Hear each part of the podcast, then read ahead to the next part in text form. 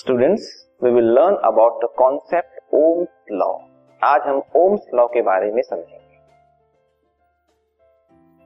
It gives a relationship between current I and potential difference V means एक conductor में जो current pass हो रही है और जो पोटेंशियल डिफरेंस है उसके एंड्स पे, इन दोनों के बीच में जो रिलेशनशिप होता है, उसी को एक्सप्लेन करता है ओम्स लॉ एग्जैक्ट स्टेटमेंट क्या है लॉ का?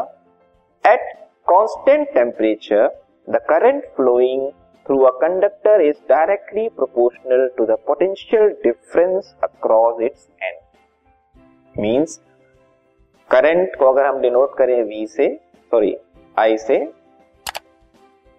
एंड पोटेंशियल डिफरेंस को डिनोट करें हम वी से, इन दोनों के बीच में क्या रिलेशन होता है? डायरेक्टली प्रोपोर्शनल मींस जितना करंट इंक्रीज होगा, उतना ही पोटेंशियल डिफरेंस इंक्रीज होगा। जितना करंट डिक्रीज होगा, उतना ही पोटेंशियल डिफरेंस डिक्रीज होगा। मीन समान अनुपात में ये घटेंगे या बढ़ेंगे।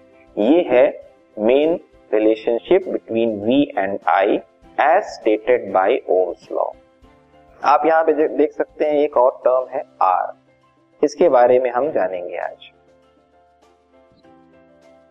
डेरिवेशन के हिसाब से भी देख लेते हैं। सो करंट आई और वी के बीच में डायरेक्टली प्रोपोर्शनल का रिलेशन है, वही यहाँ एक्सप्लेन किया जा रहा है I proportional symbol and then V इसको हम वी प्रोपोर्शनल आई भी कह सकते हैं। Okay okay? अब इस प्रोपोर्शनैलिटी कांस्टेंट को जब हम हटाते हैं और इक्वल टू मिलाते हैं तो हम एक कांस्टेंट ऐड करते हैं। वो कांस्टेंट क्या है? आर अब ये आर एग्जैक्टली exactly है क्या? R is a constant called resistance of the conductor R एक कांस्टेंट है पहले, और इसका नाम क्या है? रेजिस्टेंस अब ये रेजिस्टेंस क्या होता है, ये हम जानेंगे। उससे पहले आपको बता दूँ, ये जो रेजिस्टेंस है, आपको नॉर्मली इलेक्ट्रिकल डिवाइसेस में मिल जाएगा। ये जो आपको सिंबल देख रहे हो, ये वही रेजिस्टेंस का सिंबल है। मींस कंपोनेंट इस फॉर्म में आपको दिखेगा।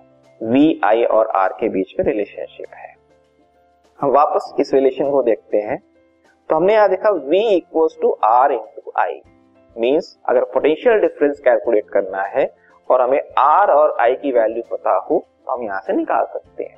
तो सेम तरीके से R और I की वैल्यू और V की वैल्यू में इसको इंटरचेंज कर दिया जाए अगर तो हम R भी निकाल सकते हैं और I भी निकाल सकते हैं।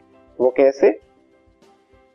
V के लिए फॉर्मूला बन जाता है I इंटू आर इसी तरह से R के लिए फॉर्मूला बन जाता है V अपॉन आई और I करंट के लिए फॉर्मूला हो जाता है V अपॉन आर मींस उसी रिलेशनशिप को हम डिफरेंट फॉर्म में यूज़ करके अननोन क्वांटिटी को फाइंड कर सकते हैं।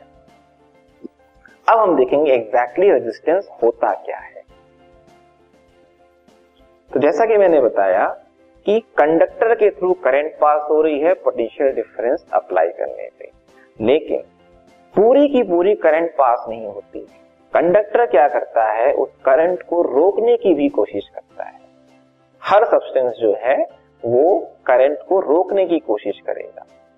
इसी रोकने की क्षमता को हम बोलते हैं रेजिस्टेंस एग्जैक्ट डेफिनेशन में it is the opposition to the flow of current through the conductor current का ओपोजिशन जो भी करंट फ्लो हो रही है, उसको ओपोज करना, रोकना, इसको बोलते हैं रेजिस्टेंस ये कैसे ओपोज करते हैं कंडक्टर अपने एटम्स और आयंस के थ्रू करंट क्या होता है? फ्लो ऑफ़ इलेक्ट्रिक चार्ज तो इलेक्ट्रिक चार्ज फ्लो होके आ रहे हैं मींस करंट फ्लो हो रही है, लेकिन उस कंडक्टर के जो एटम्स और आयंस है, उन इलेक्ट्रिक चार्जेस को रोकेंगे.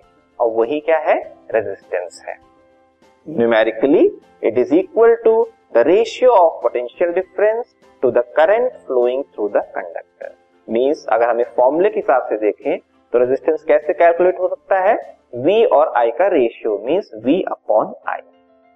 फिर, इस रेजिस्टेंस को हम मेजर कैसे करते हैं?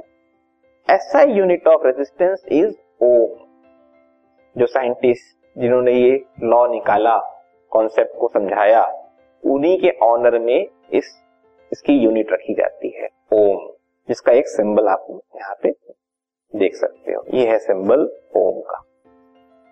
या तो आप ओ एच एम लिख दीजिए, या ये सिंबल बना दीजिए। तो ये है रेजिस्टेंस का कॉन्सेप्ट अब हम देखेंगे एक एनिमेशन के थ्रू कि रेजिस्टेंस को कैसे एक्सप्लेन किया जा सकता है। तो ये एक वी आई ग्राफ है मीन्स पोटेंशियल डिफरेंस और करंट आई का ग्राफ पोटेंशियल डिफरेंस हमने वाई एक्सिस पे बनाया है और करंट को हमने आई में बनाया है. तो वी और आई के डिफरेंट वैल्यूज़ को मीन्स वी प्रोपोर्शनल है आई के मीन्स हम आई की वैल्यूज़ चेंज करते जाएँगे तो वी की वैल्यूज़ चेंज होंगी या वी की वैल्यूज़ चेंज करेंगे तो आई की वैल्यूज़ चेंज होंगी.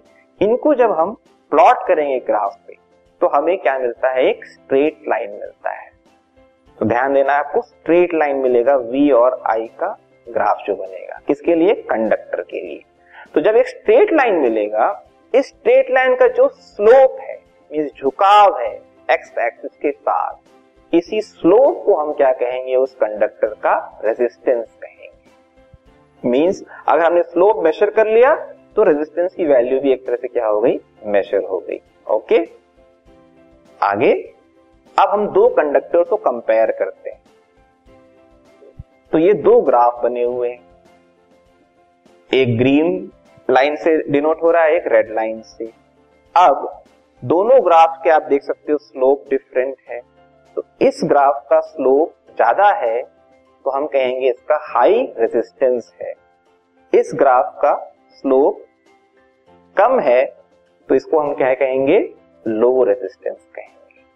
इस तरह से हम कंपेयर कर सकते हैं किसी भी ग्राफ्स को। High resistance and low resistance mean slope अगर कम है तो लो रेजिस्टेंस स्लोप अगर ज़्यादा है तो हाई रेजिस्टेंस मीन्स कंडक्टर के वी आई ग्राफ को हम बनाएँगे और उसमें स्लोप के बेसिस पे हम उसके रेजिस्टेंस को या तो एस्टिमेट कर सकते हैं या compare